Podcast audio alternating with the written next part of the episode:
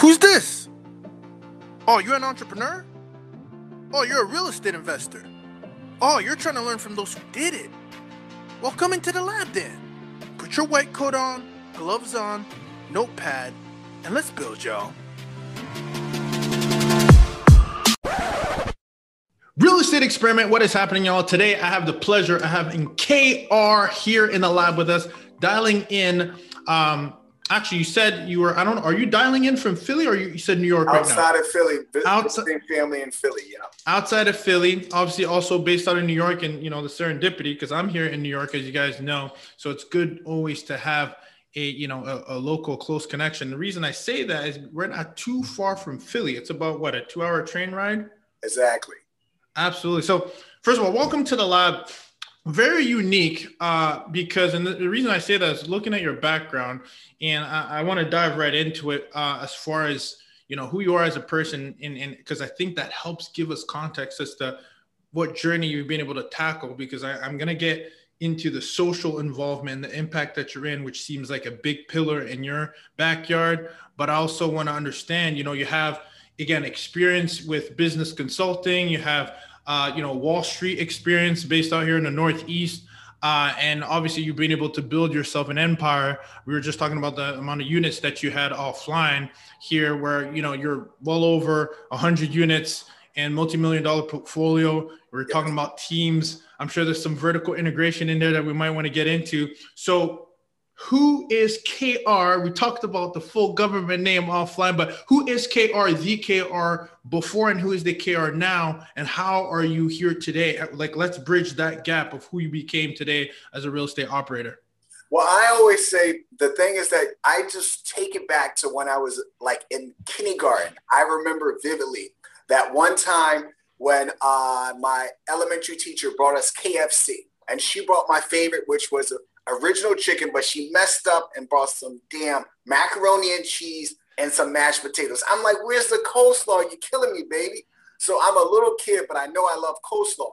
And I remember that vividly because I was looking up the star, looking at the stars. Our whole third floor was missing because our house burned down.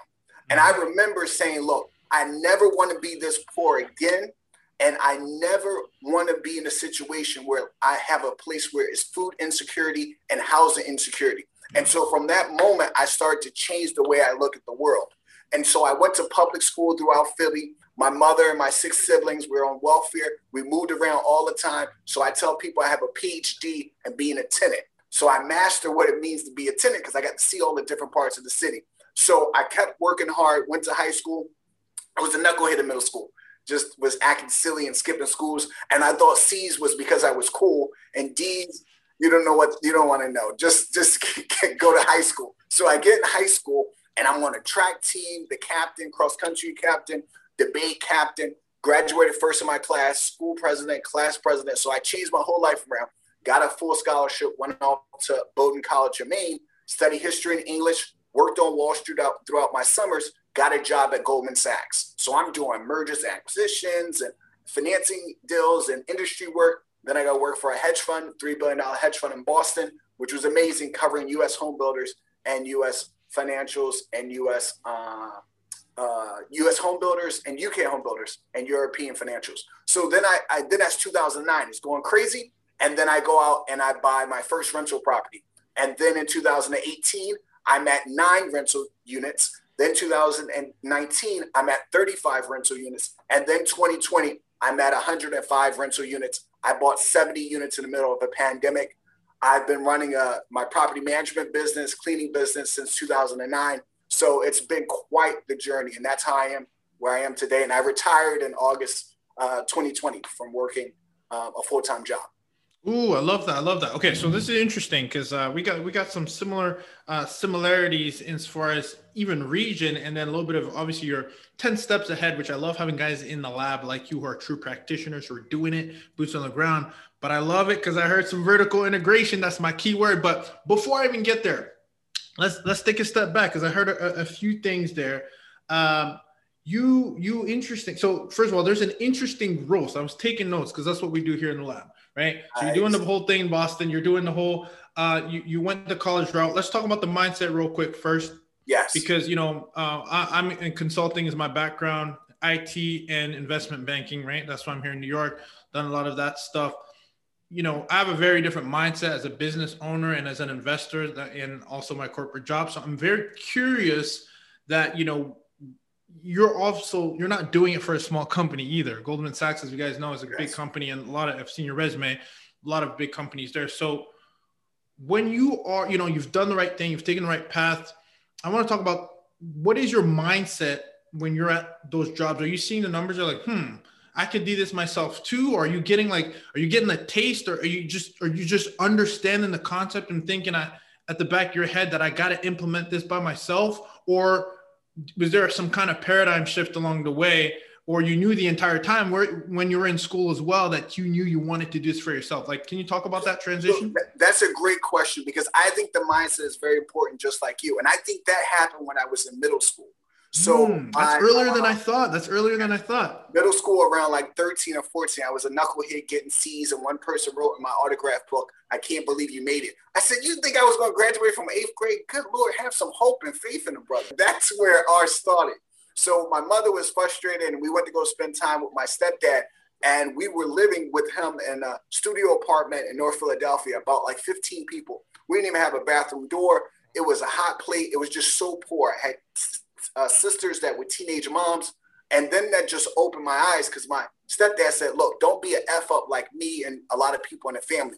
We don't, we haven't taken the steps to be successful, but we know what it means and what you have to do. So don't mm. listen to my words. Listen, don't listen to my actions. Listen to my words." And so at that moment, I, it clicked, and I was like, you know what? I'm gonna just try, because I definitely don't want to be living with rats and roaches and struggling, and you don't know what the hell's going on. So from that moment, I start to pay attention. I would see the homeless person on the street, the bus driver. I would see the landlords, and I would say, all these people have to be replaced. I'm going to replace the, the, the business person, that landlord. I'm going to become that person when I get older. I don't want to be the homeless guy. I don't want to be the drug dealer. I don't want to be the bus driver. I don't want to be the teacher. So that's when my mind started to shift, saying, who do you want to be in this world?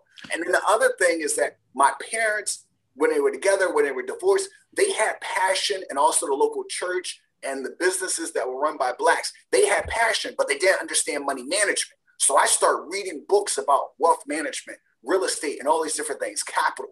And so my mind started to shift. So it started at that young age. And over, the first thing I started to focus on was the three C's, which was one, intellectual capital. And that means going to school, reading books, becoming so educated right there. And then it was the, uh, the financial capital. So I said, when I graduated from Bowdoin, I don't want to be a Rhodes Scholar or this other type of scholars. I need to go make some money. I need to go, as they say, go after the bag. So I went to Goldman Sachs, and I said, look, I need as much money as possible to get that financial capital.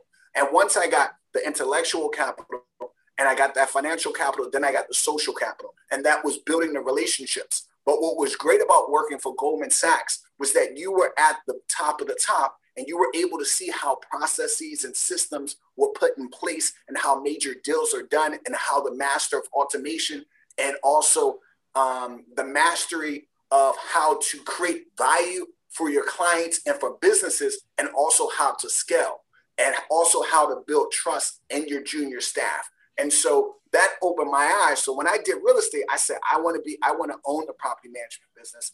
I want to also do something like rehab. I think that I can set up a system and build out teams where I can delegate and be able to elevate. K R, stop it. Stop. You're giving too many double stacked gems. I have to, I have to, I'm trying to write them down so I can make sure they Got don't you. slip through the cracks. I'm serious. You're Got doing you. such a good job. You're overstacking.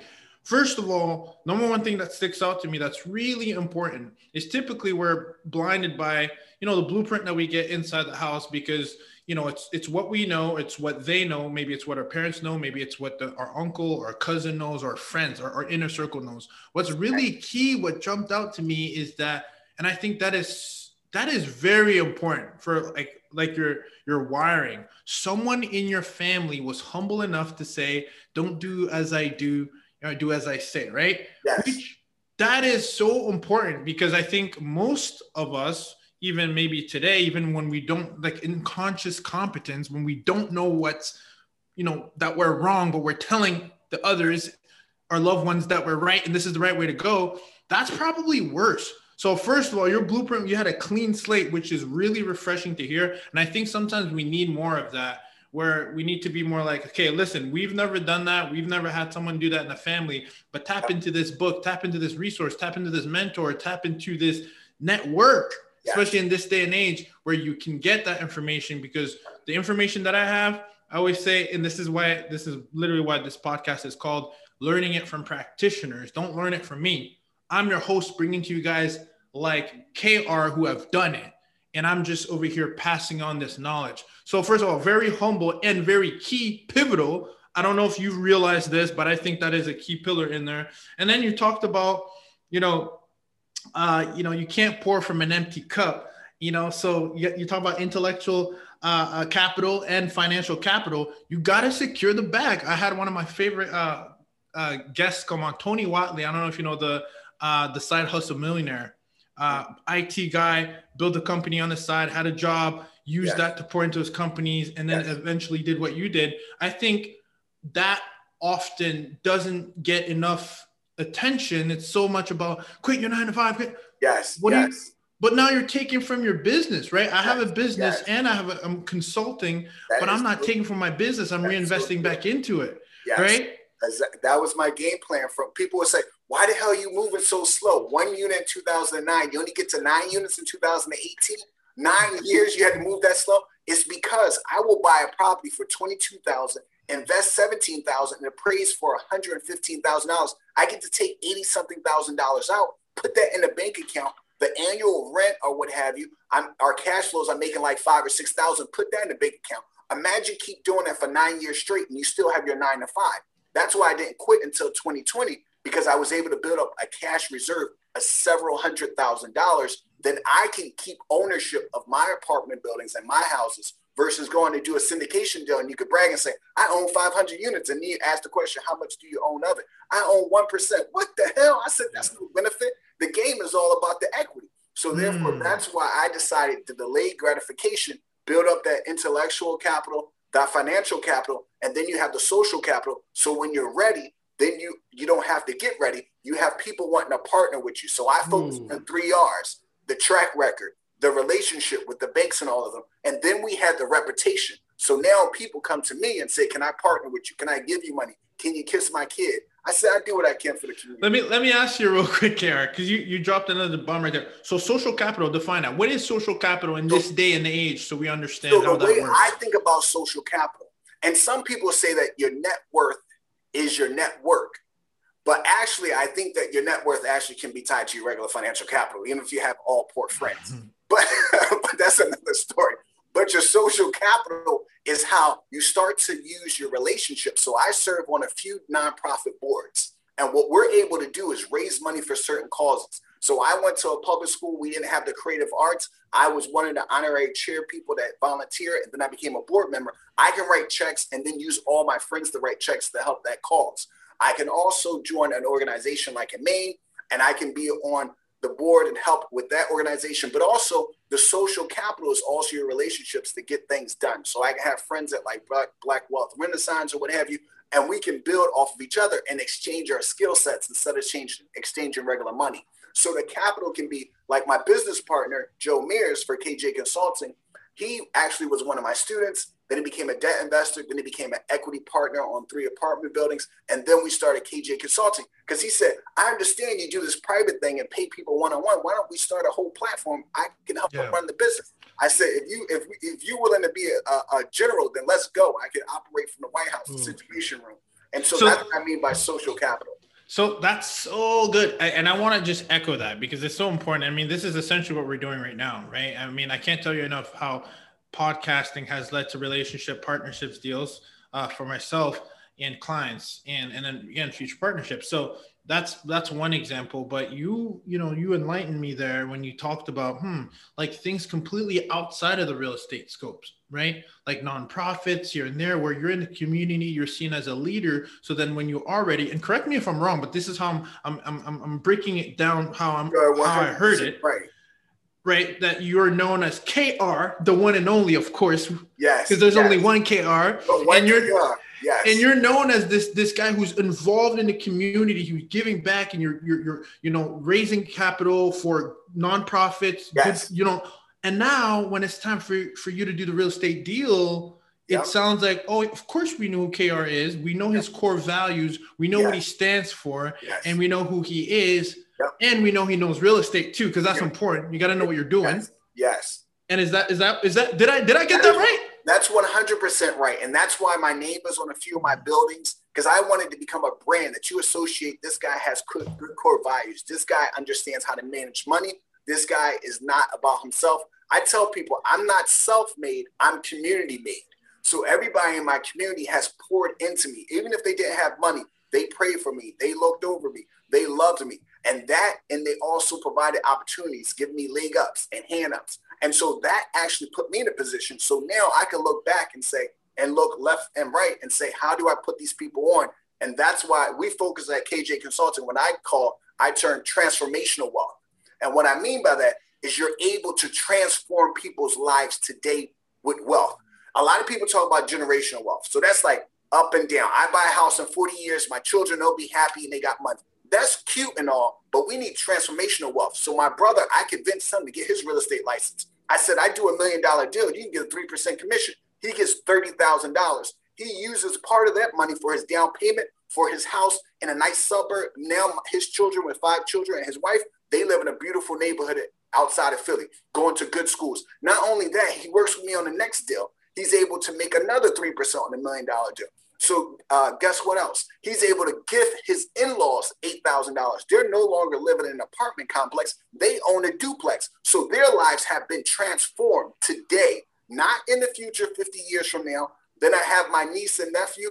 They're interns. So we're transforming people's lives now. My aunt, she's doing the cleaning business. That's transforming lives today. Transformational wealth. Generational wealth is cute, but we need something that's going to transform our lives today. And that's why we talk about this transformational wealth. Well, you got to copyright that, by the way, because I haven't heard anybody talk about it. And you said it so eloquently.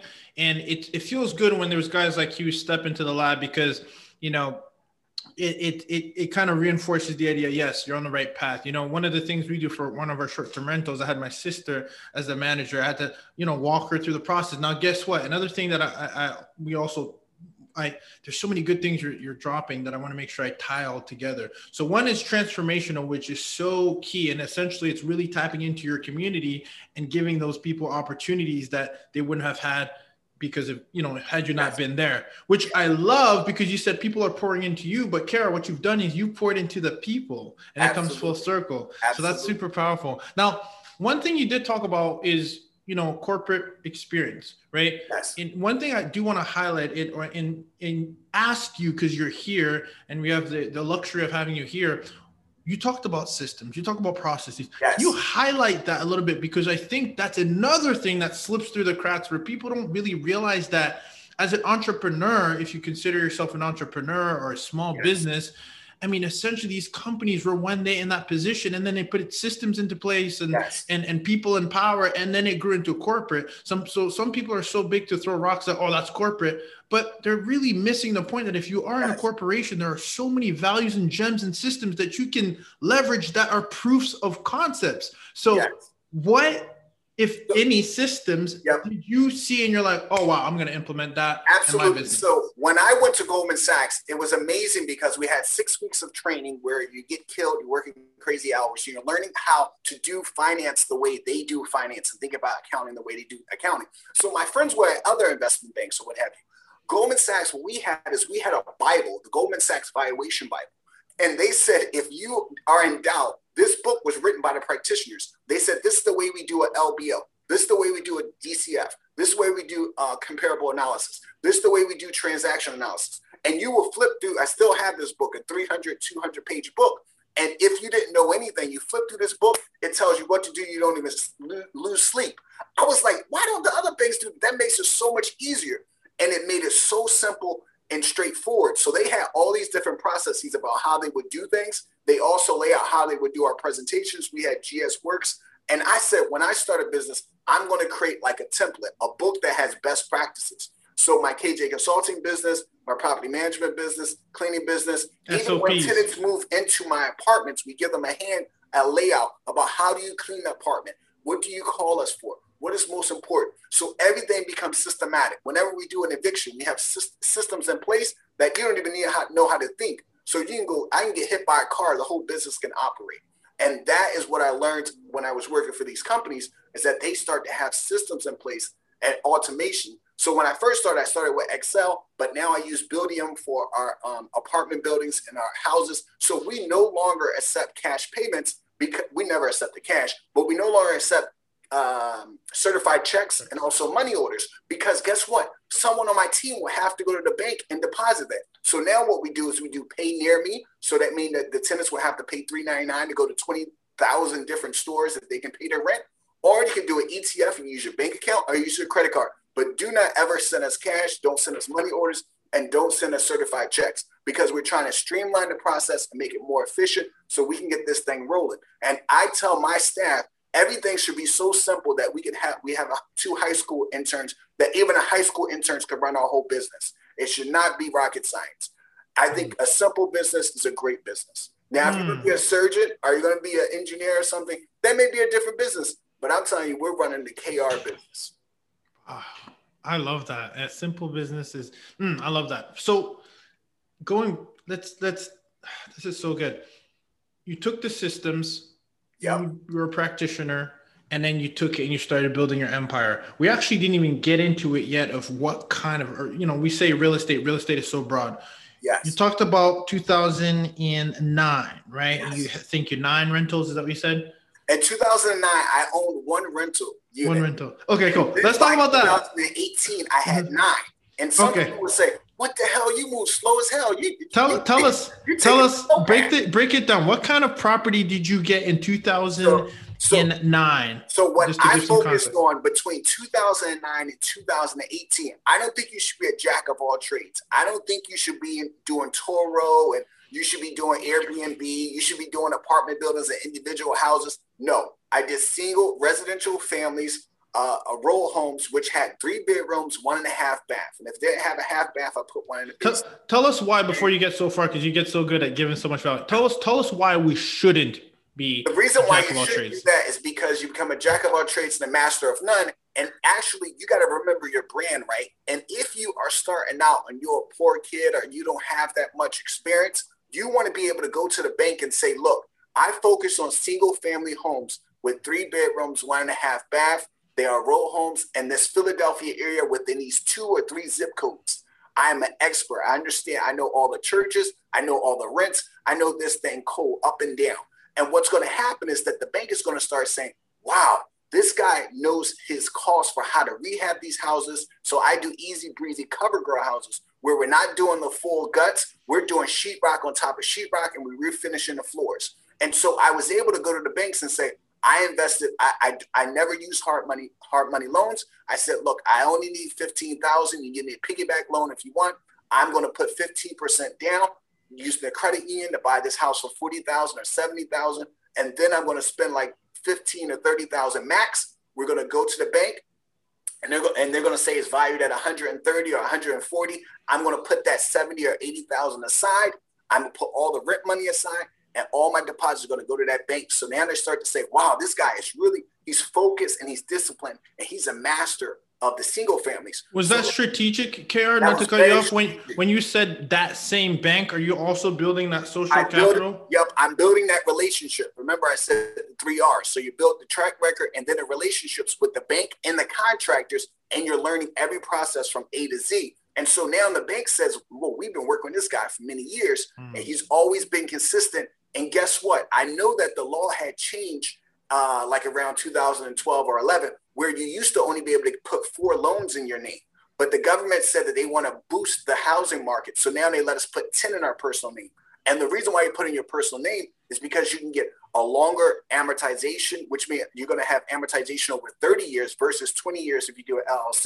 You're going to have a lower interest rate, and you're also going to have better terms for your insurance. So therefore, you get more cash flows. So I said, I'm hitting that mark of those ten uh, houses in my personal name. Now I can convert to the apartment buildings because I, I am an expert at this level. I feel as though I'm ready for the next level. And so that was always a part of my strategy. And it was realistic. If you can buy a house for forty thousand dollars and you put fifteen percent down, that is, uh, you got four thousand dollars, you got, you're going to have to put six thousand dollars down. So it's a lot more realistic to build your portfolio doing it small and becoming a master. And then I went to two thousand eighteen, I got nine units. Next year, I went to thirty-five units, and the next year, one hundred five, because I had those buckets where you say, I got my cash reserve. So when I want to go shopping, I got my cash reserve when I have issues. And then I have my money for my nine to five, which is going to take care of my regular life. So I never have to touch the other two buckets. Mm. So it's very strategic in terms of thinking. And I learned that working for some of these big companies and learning how to analyze how they thought about five-year, ten-year, twenty-year plans. Talk to us about, uh, first of all, I, I think this is so good because it's such a humble process, and it shows uh, also that you're playing the long-term game, and it's showing a little bit of a compound effect because clearly, you know, in the beginning is the hardest, it's, it, it appears.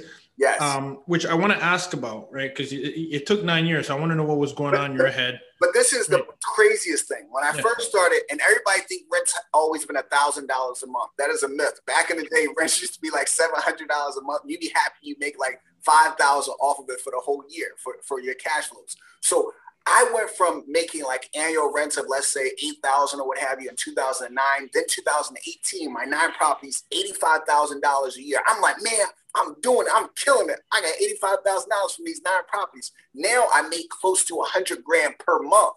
So I'm making way over a million dollars now a year. So that's why I tell people, if you play it right, if you do what's necessary, then do what's possible, you'll find yourself doing the impossible. Most people don't do what's necessary, and then they definitely forget to do what's possible. Yeah. And that's how I ended up in where I am today. So tell us, tell us, because obviously with the momentum, things get, you know, reserves get bigger, leverage gets, you know, yes, commercial, yes, right? Yep. Uh, uh, invest, uh, asset-based lending, et cetera. But let's, let's close that gap for some of these folks listening, right? The first to the ninth, what were you doing to the ninth? Yeah, actually ninth on that's, nine, right? On the ninth true. year, it was actually nine yes. minutes. So yes, what were you doing? Were you stacking? Were you educating was, yourself? I, I, what were you doing I, during those nine years? So what we're doing is we continue to focus on those, the three things we mentioned earlier, which was one, uh, the three R's, which is first, the track record. So I want to be able to prove that I can buy distressed assets, and I bought foreclosure, short sales, R L Es, offline, uh, what have you, online, M L S, auction dot com. And I'm telling, I'm showing to the bank and to the world that I can do this. This little black boy can do this whole process by himself. He understands how to get the money from the bank. And every time I've taken a, a, a, I'm about to say private, like I'm working at a hedge fund or something, or a bank. But every time I took one of these properties, I bought it at a discount. Every time I did a refi, I got like two to five times as much money as I put into the investment. And so if you're able to prove to the bank that you've done this over nine times, they're going to say, what the hell, we'll give you anything you want. We'll even give you our babies. So I was able to show them that I have the, the track record and the relationships by sending deposits there and stuff like that. And then you have this reputation. On the other hand, I'm getting that intellectual capital. I'm learning every aspect of the business, whether it's property management or how to do loans, how to negotiate with mortgage brokers, how to build relationships yeah. with the title companies, with my lawyers. So I'm killing it on that area. And, and then I also have the relationships with the contractors. I, they can't get anything over me. I understand the whole process. And then I have that reputation. So, and then what's happening, you have the three C's and the three R's coming together. And so now you're on fire. You're fire on all cylinders. And so I remember my first commercial deal, I used the same title company for my individual houses.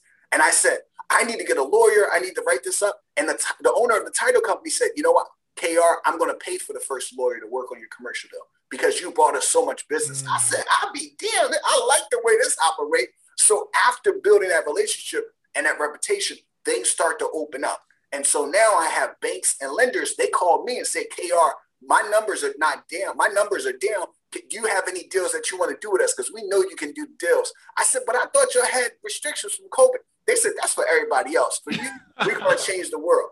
So while we're in the middle of a crisis, they let me put twenty percent down. I locked me in at three point one nine percent interest rate for the next five years on a, a commercial deal, like one over one point two million dollars. And people were like, how the hell are you getting these rates? The world's coming to an end. It's because the three C's and the three R's paid off. So I'm reading books. I'm becoming a practitioner. I'm hanging out. I am becoming what the world wants me to become. And so I think that's what I did during that time period. That's amazing. Well, in retrospect, and I, and I almost don't like to ask this because it's the response is, is influenced by where you are today anyway. But with what you know today, right, and all the experience that you have, is there anything you would have um, not done differently per se, but is there anything that you would have that would have maybe even expedited your growth looking back in hindsight during those uh, nine years?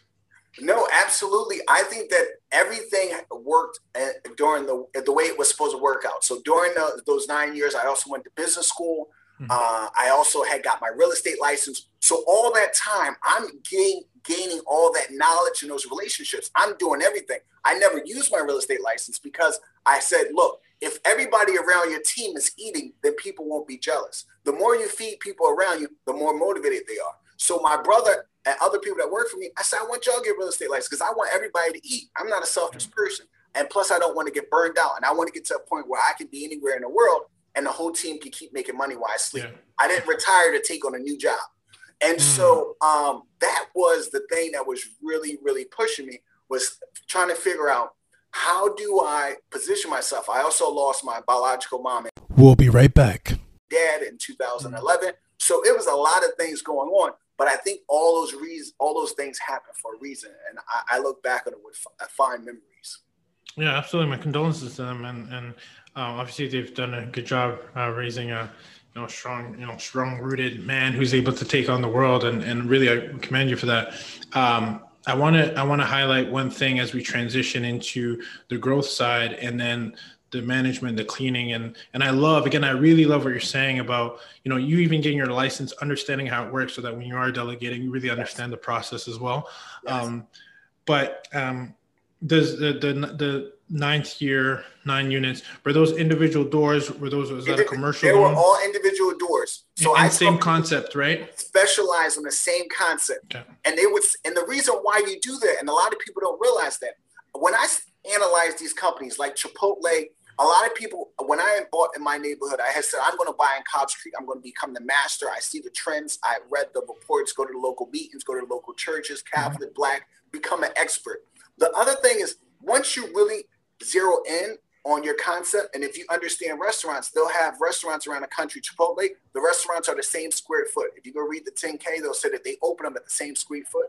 And they also say, we they don't just open one restaurant in Philadelphia, then one in L A. No. We're going to do like Starbucks. You made five, ten of our restaurants within the same radius because we're going to leverage our relationships in terms of like with contractor storage and logistics and everything. So I said, I'm going to do the same thing with my individual units. But not only that, I'm going to be able to get it down to the square footage that I know exactly without even walking in. I can tell you how much I'm going to have to pay for the square um, per square foot. And that's why I decided to focus on that, because when I go talk to the banks and they do presentations, the bigger your loans are, they have to go to loan committee and stuff like that. When you're in the minor leagues, they say, oh, we'll give you eighty. But when you say, I need five million, I need two million, they say, oh, wait a, wait a, wait a, wait a, wait a, wait a, wait a, wait a minute. And then they're going to have you go to the committee. And so that's why I focus on the three bedrooms, one and a half bath, row homes, and Cobbs Creek area, because I wanted to become an expert. And it also was great for marketing and show them that you're very focused on the type of thing that you do.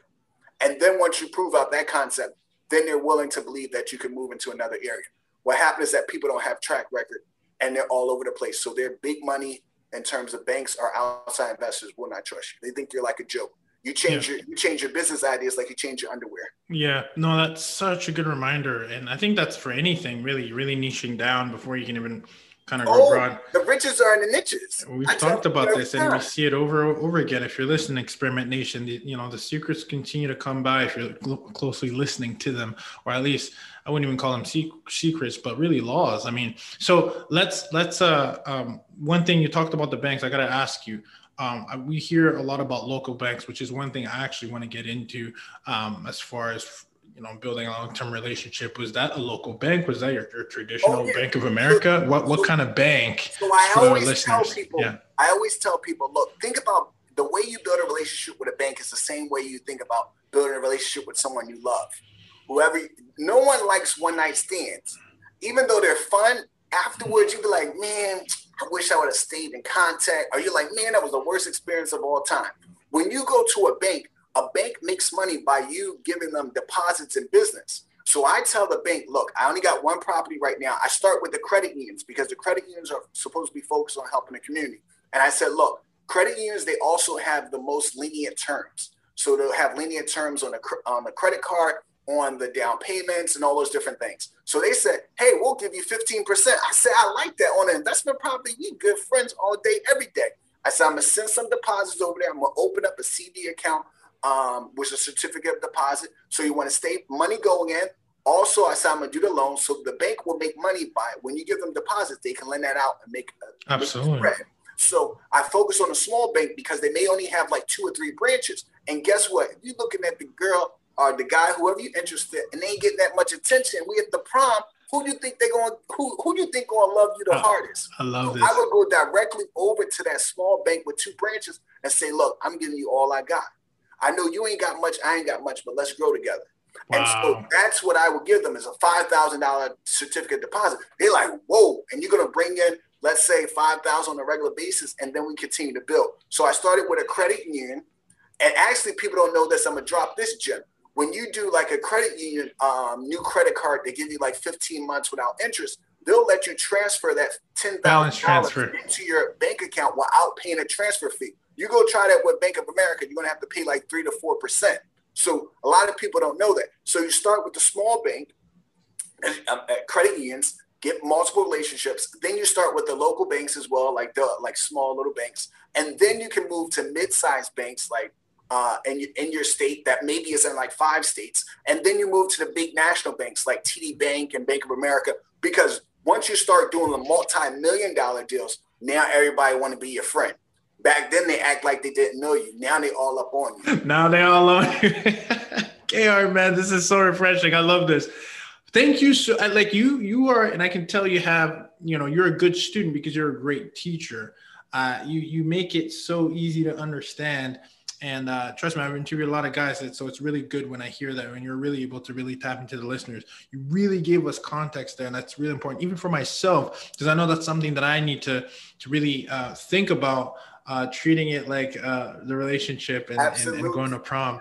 Um, so, so wow, this, so this is great. So, so it comes full circle. So I wanted to ask you, you talked about cleaning, you talked about, you know, making, you know, your, I don't know if it was family, brother, you know, agent. Oh yeah, you get the whole family involved. Gotcha. Okay. It's like the episode on, uh, it's like that scene in American Gangster when um, I forgot Denzel, he calls home and they said, boy, get on the phone. That's your brother on the phone. He wants us all to come up to New York. So what I tell my family is that once I became a multimillionaire, not one million, two million, five million, a real multimillionaire, um, I said, call my family and bring everybody up to the top floor. We're going to be all multimillionaires. So that's my legacy. My close friends, my business partner wasn't a millionaire in two thousand eighteen. Did, only owns, didn't own any real estate. Now he owns sixty units. Now everybody, I want you all to come to the top floor. Yeah, all money in, no money out. I love that. So ah, that's so good. And this, this is actually, we'll, we'll go off off track for a little bit here. And this is actually why I'm a big fan of um, LeBron James as a, what he's been able to do, right? Going back into his community and uplifting those he grew up with and give him the yes, education, yes. give him the tools like Rich Paul, yes. right? I don't know if you're as closely familiar with what he's doing there, but that's essentially what you're doing for those of yes. us who are, understand the game is, is keeping it in vertical integration. So this, which is what I want to talk about next. You talk, you, you, you touched on it a little bit, but I want to talk about it. You're talking about property management, you talk about all that. When did that come in and when did you, because you were so narrowly focused on, on your goal of, okay, this is our niche, this is what we're doing. At what point do you say, hmm, let's start to actually implement this in-house instead of actually paying somebody else to do it? Well, it all started um, from day one, from the very beginning. So for me, the way I looked at it was, I said, I what at the time I was living like in New York or Boston. I said, I don't live in Philadelphia, but that's where I'm buying my first rental property.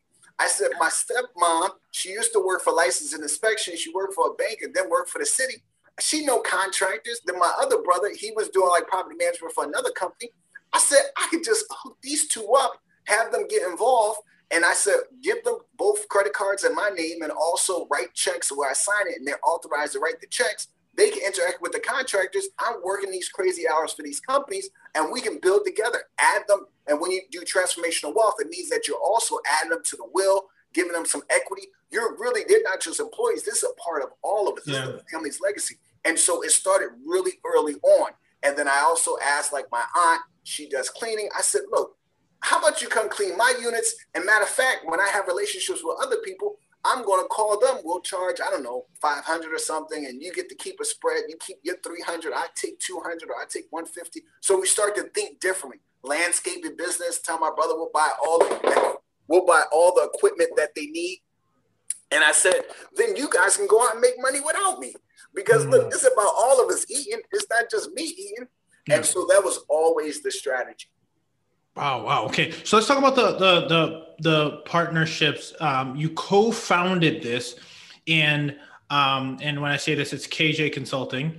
Yes. Um, tell me about, you know, it seems that you're, you're really good at actually selling the vision and then selling the actual partnership so that, you know, people are actually engaged into the project into, because like you said, you give them equity and you give them a, a, a yes. win-win situation. Yes. Talk to me about how you were able to, Uh, because it sounds like, again, you again you still have your nine to five and you're building something great, which is, again, this is why I think it's the smartest thing to do. And that's what I do with my agents, right? The referral business agents or brokerage, because I'm working, but then I'm still, they're still winning. Everyone wins. How did you go about creating this partnership and what did you look at? Did you look at all my strengths and weaknesses? Did you look at proximity so, to the family? Do you even look at that? Because it sounds like you're more about keeping it close, inner so, circle. So, so how do you do that? What I first do is I look at family, I look at friends, and I look at talent and potential. So mm. when I see people, like maybe someone like you, a lot of people out there, they know how to run, they know how to throw, they know how to catch. My job with K J Consulting is to teach you how to be a better runner, a better thrower, and a better catcher. What mm. happens is that sometimes you have raw talent like Michael Vick, and you may have an amazing game, but then you're hanging around the wrong people. Then you get caught up in prison. You'll never see your full potential. You may get a second chance. You're a good person, but you just then never get to the top. Or it could be like Mahomes, and I coach you all the way up to get you championships, to change the way you look at the world. Yeah. Because you don't even have to be great if you have the best coach. The coach can coach up mediocre people to do great things. And so my job was, when I worked with Joe, he was like, look, I know I, I don't, he still has his nine to five. And I said, look, you don't, I don't want you to quit right now. You got to keep building. You haven't hit your number. But what I will do is take you as a private student. I will teach you. I will coach you. And if I think you're ready, then maybe I'll let you be a debt investor because I have to date you before I marry you. So he became a debt investor. He didn't get on my nerves. So then I said, you passed that test. And so then I said, now we can buy an apartment building together. And then after sitting back, Joe and I were sitting around. He said, K R, you're so talented. You're teaching me so much. We got to give this to the masses, not just a private thing. And I said, all right, let's start a new business. And I said, under these conditions. And so I said, you're going to be the day-to-day guy. I'll also help out. But I, I cannot run eighteen different businesses and be involved on a regular basis. I can help you in many ways. So I let him drive that, but I'm still coaching him up. And we're growing that business together. And the curriculum, everything has my hands on it because he's one of my number one students. And so he has sixteen units in like Indiana. I have students in Columbus, Ohio. So with that business, what we do is we teach you my proven method that I use since two thousand nine to analyze any market in a country and also how to analyze a one to four unit uh, rental. So it could be like a single family. We'll teach you how to analyze it, give you the case studies, but we also give you the Excel where you just pop the numbers in. It'll tell you if the city makes sense or the state, and then it'll tell you if that deal makes sense. And then, but what I always also, also believe in, we don't do one night stands. So once you sign up for K J uh, Consulting, our boot camp on July tenth, you're not you're not going to keep get, having to pay. You pay one time three forty-nine, but guess what? We're not into one night stands. So we're going to stick with you for the next twelve months and do check-ins because you're not going to embarrass me and I'm not going to nickel and dime you. So I know that people may get exposed to something and it doesn't stick. So my job is to get on your nerves and keep throwing things at you so things start sticking. And that's how we teach you in our course. We give you, we give you the questions to ask the property manager. We show you the glove so you can put the glove on, the one that we use in our markets when we have relationships.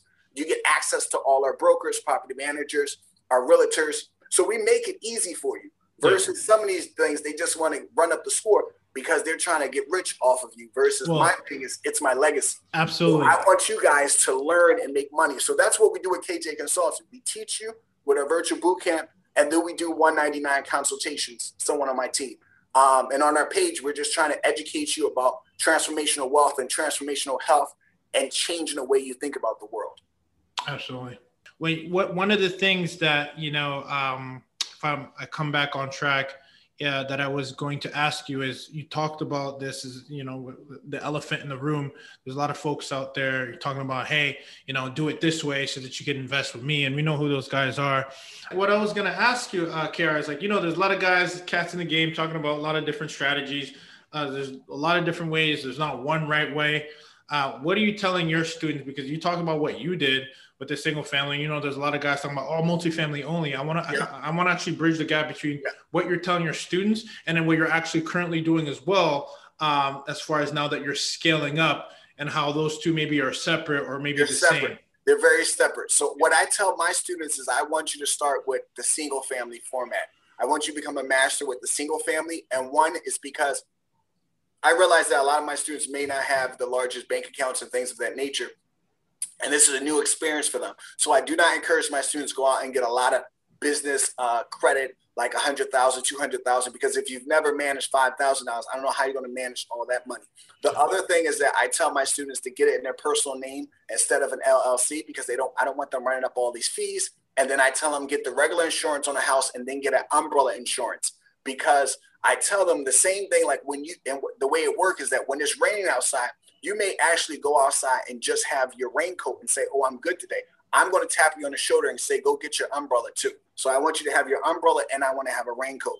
So I want to protect my students and make sure that they get most of their cash flow going before they start to jump to something that's more complicated and sophisticated. So all of our students, we teach them that uh, to do that initially. Now we do have an invitation only um protege mastermind course where we teach you how to analyze for apartments, but you have to have some experience or have taken our prior course. We do not let you, we don't allow people just to jump to that level. And people don't realize, when you want to scale up and get in those big apartment buildings, they have three requirements primarily. One is that you have experience, two is that you have the down payment, which is normally larger. For a five hundred thousand dollars property, you might have to put one hundred thousand dollars down or two hundred thousand dollars down. A lot of people don't have that. So you got to have the experience. You also have to have the down payment, but also the net worth. So no one wants to loan someone a million dollars if they are not, if they don't have a guarantor that is worth a million dollars. Yeah. And so the banks are really big on that. So they're like, okay, what is your real net worth? Out, what out, outstanding, not even your normal, your house. So some people may say, I'm worth a million because I have a nice house. The big banks, when you go and buy those big apartment buildings, they want to make sure that they give it to someone that is a sophisticated operator, because they can lose a lot of money. Banks are very conservative. So our students, we say, get your personal house, get a house in your name, do one to four units, do an F H A, uh, use credit unions, uh, that direction first, and then you can advance to the next level, which is five units and up, which is for the big boys. Um, and you probably should partner with someone that has experience, or you should gain that experience before you just jump and risk all your money. So my opinion is, better to be safe than sorry. Excellent. Now, as far as you talked about creating that relationship with some of these credit uni- unions or local banks, do you feel that having that relationship, maybe when you're starting one or two or three, uh, can actually help you get, I mean, you you said it happened yes, for you, but do you would you, you, would you recommend that for someone who's listening, so that maybe yes. you don't have yes. to have that net worth, maybe because you have the trust? Oh, no, the net, you can't I mean, get around, you can't yeah. get around the net worth requirement. What What is an, an, an advantage to a listener for, for having that, that, that relationship from from the beginning that they wouldn't get at a Bank of America per se, or, or T D or yeah. whatever? So with the with if you have the relationship with the smaller bank uh, and you have the relationship with the uh, local the local bank or the credit union, is that they may have some more flexibility. So with the big banks, have to stick straight to the book. So say, for instance, you and your partner, you probably don't have the straight up one million dollars, but you and your business partner, he may have five hundred thousand dollars net worth, you have five hundred thousand dollars, or you may be a two hundred thousand dollars short from what they required. You want to get a one million dollars loan. The local bank or the credit union may say, you know what, we normally want the net worth to be this, but we'll let you slide with seven hundred thousand dollars because you've always been consistent and a faithful customer and an operator. So they'll be a little bit more lenient and flexible. And they'll say sometimes, look, we'll let you put down twenty percent this time, or we'll do fifteen, or we'll do, we'll keep the loan in-house. So yeah. they can be more creative.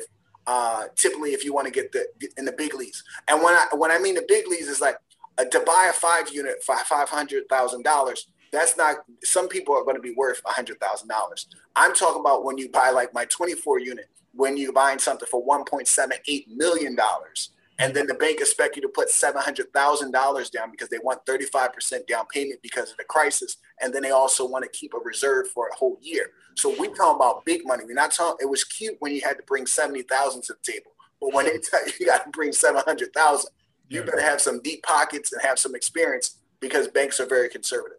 Excellent. So now fast forward, because this is the, the pool that you're playing in. What does it look like for you at this level now when you got to have a seven hundred thousand dollars? Are you raising uh, capital from limited partners? Or are you taking money from uh, an existing portfolio? Do you have enough reserves on the side? Like, what does that look like in your ecosystem so someone can be like, okay, when I get to Kara's level, this is actually how the game is played?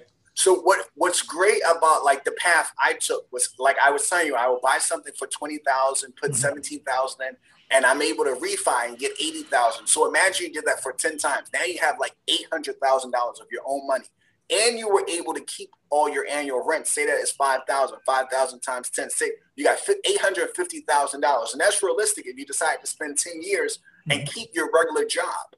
So you keep your rent. So my regular job is how I live my life, and all that rental income and those refis where the cash is just free and everything, no tax free, it's just building and building.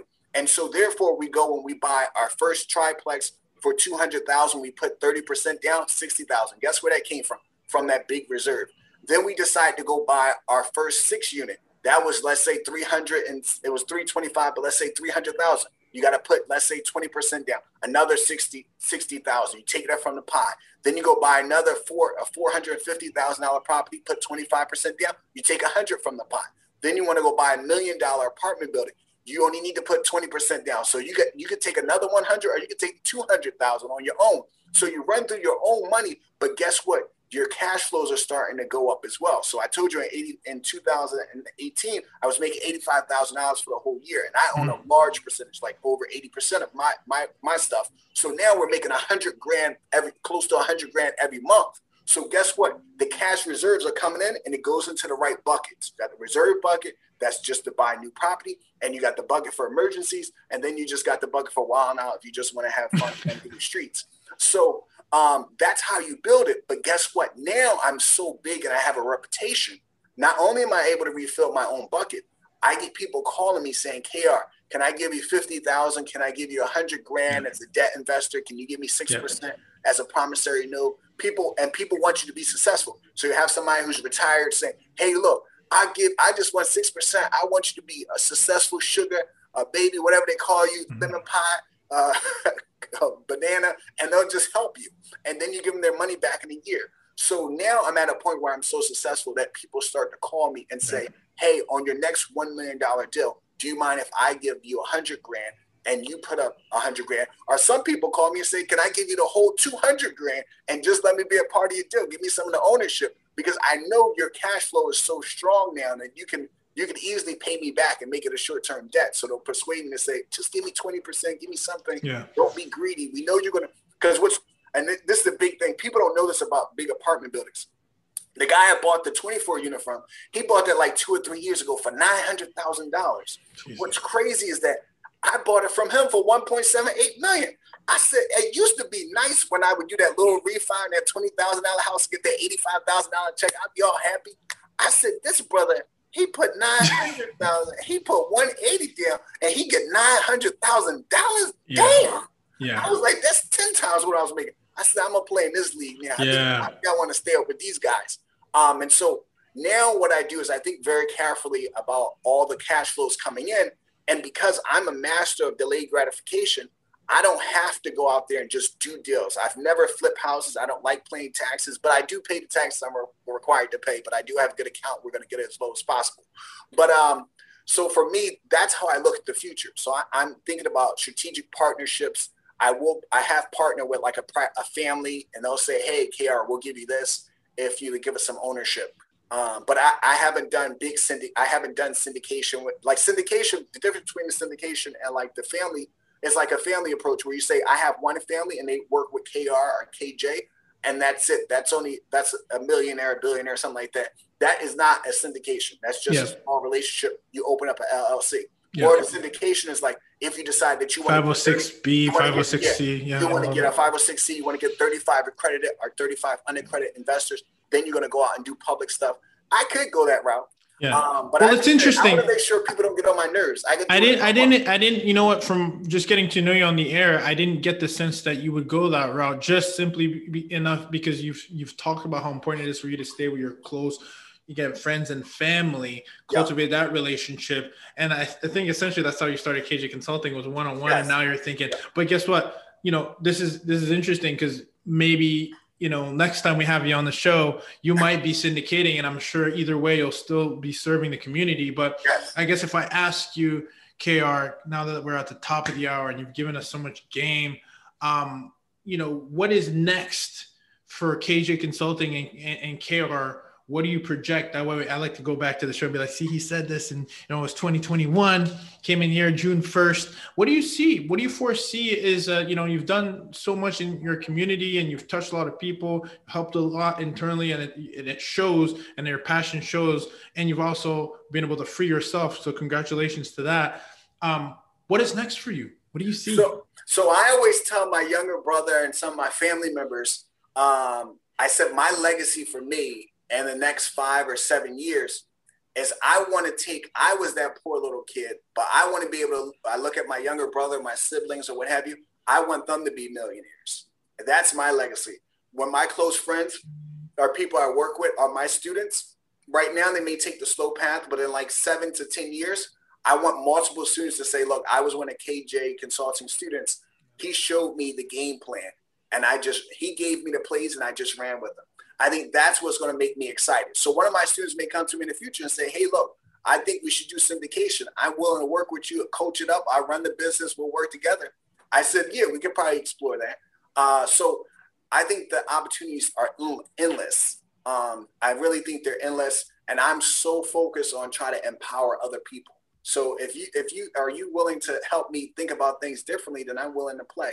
And so I'm in a situation where now I can start to bet on other people. So some people say, have you ever thought about being a lender, to a special lender or a private lender some, to some of your students who may struggle to get financing? So I have someone exploring that type of business. So we may do that. Give some of our students ten thousand dollars, fifteen thousand dollars or something like that, or twenty thousand dollars to help in that area. So I'm open because I know the only constant is change. So I'm open yes. to evolving. Oh, that is so refreshing. I, I love hearing that. I'm, I'm really excited to see where, where you're going to take this. Uh, just because I could, you know, I could tell you're doing a lot of work. And again, I didn't mention this, but you know, you were, you know, Philadelphia young, uh, young, uh, young playwrights. You're involved in a lot of things. forty under forty uh, leadership um, award uh, program in Philly.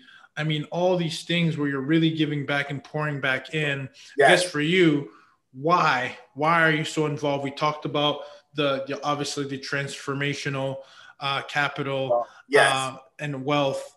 Um, that you're trying to build for others, but is there another why? Because you seem to be, again, very tapped into your community. I, I think you just touched on it about kind of helping you, but is there another thing that we should, you know, leave the listeners with that may give us some better context as to why you're doing all these great things in the community? So I, I think for me, when I look back, when I was a little kid and I would just see how people were passionate and they didn't understand wealth management or understand how to run a business, that just motivated me to explore what does it take to be a successful business person? What does it take to build real capital to affect change in people's lives across the board? I don't think that uh, poor people have a monopoly on obstacles and challenges. I think everybody in the world faces challenges. Our goal is that's the common thread that runs through our communities. And I think if I can convince people to all come together regardless of race, sexuality, and all those different things, I think we can affect change and make it a whole better place. And I just decided that my niche was going to be real estate. I also own, I like to push my stocks, Apple and Amazon. I own, own over one hundred thousand dollars, two hundred thousand dollars worth of them. So if you're looking for stocks, go ahead. I'm pushing my own book. But other than that, I really think it's important that we educate our community and, and particularly just people in general that want to be good people. If you're a good person, then K J Consulting want to work with you. We want to coach you up and help you become the most successful business person that you can become. That's amazing. And they can def- definitely, I should say, take you up on that by going to k j consulting dot net. And you do have a boot camp that's happening Saturday, July tenth, if I'm correct. Yes. And uh, they're definitely welcome to tap into that. Also as well, I know our listeners are very big on us on social because we repurpose all this content and put it on social media. I know you have K J Consulting on Instagram. Um, where else can the people tap into all the great that you're doing to follow your journey, get inspired by it, follow your blueprint, join, tap into your network? Uh, is there any other place that we currently miss that we should tap into? I think the number, we also have a Twitter, but I think the number one thing is go to K J Consulting, I G, K A Y, J A Y C O N S U L T I N G. Go to the link in our bio, click on that, and you can subscribe. And what we do is we send you like a newsletter email telling you about all the things we're doing in our apartment buildings, or whether we're buying houses, how we're rehabbing, how we're rethinking things, giving you an insight into how we process things. Uh, and just continue to follow the page, because we drop in a lot of Monday motivations, Tuesday tips, Wednesday workout tips. We do financial literacy on Fridays. We go live every Tuesday at seven p.m. So we do a lot of, we're just trying to give out a lot of high quality content. We, I like to say we're the Apple of real estate online, online in terms of education. And that was uh, for the Instagram. Is that's that what the it was? Instagram. Got it. Yep, make sure make sure we plug that. I see that you're currently live right now, so you might have somebody else on your team also. Always, that, always, baby. That's, that's what I'm talking about. See, he's a practitioner. He's not just yes. talking to talk. He's walking the walk. Yes. He's currently live right now. I saw the page. Exactly. Uh, so good for you. Listen, K R, you came in, dropped knowledge. Uh, thank you so much for being the practitioner that you are, telling, you know, um, giving us insights into the game of how you got there, but then also being able to help others and showing, uh, being very transparent with your journey, and then giving us the tools as well so we can connect with you. So Experimentation, we appreciate you for stepping to the lab. And just like that, we are out. If you're a real estate professional, a real estate agent, a real estate investor, a lender, a multifamily syndicator, a contractor, you name it, and you're looking to grow your online presence, but you have no idea how to get started or simply don't have the time, at Invested Talent, we help real estate professionals extend their current business to social media. Why is this important? Without this, you wouldn't be listening to this show, and your own host, Ruben Kanya, and his team would not have done deals they've done today. As a matter of fact, social media has helped us keep this show together, which now exceeds a billion dollars worth of real estate from our guests collectively. That's right, our reputation, opportunities, partnerships, and most importantly, real estate transactions were started directly from social media. If you're a real estate professional and you lack an existence on a media platform, Invested Talent can help. Simply go to investedtalent.com forward slash social media and make sure you click the Get in Touch button to get in touch with our team. Again, that's investedtalent.com forward slash social media and get in touch with our team. You focus on being the brand, and we'll help you build it.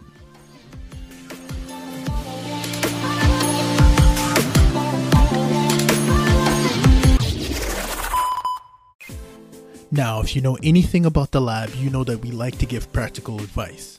So if you feel that this podcast was of any value to you, please be sure to leave us a review on iTunes by going directly to the podcast app. From the show's page, scroll all the way down and leave us a review. If you're watching this on YouTube, please subscribe by clicking the subscribe button and leave us a comment. Lastly, and most importantly, share this episode with a friend you feel will benefit this episode the most. Remember, there's a you and I in build. Let's build, y'all.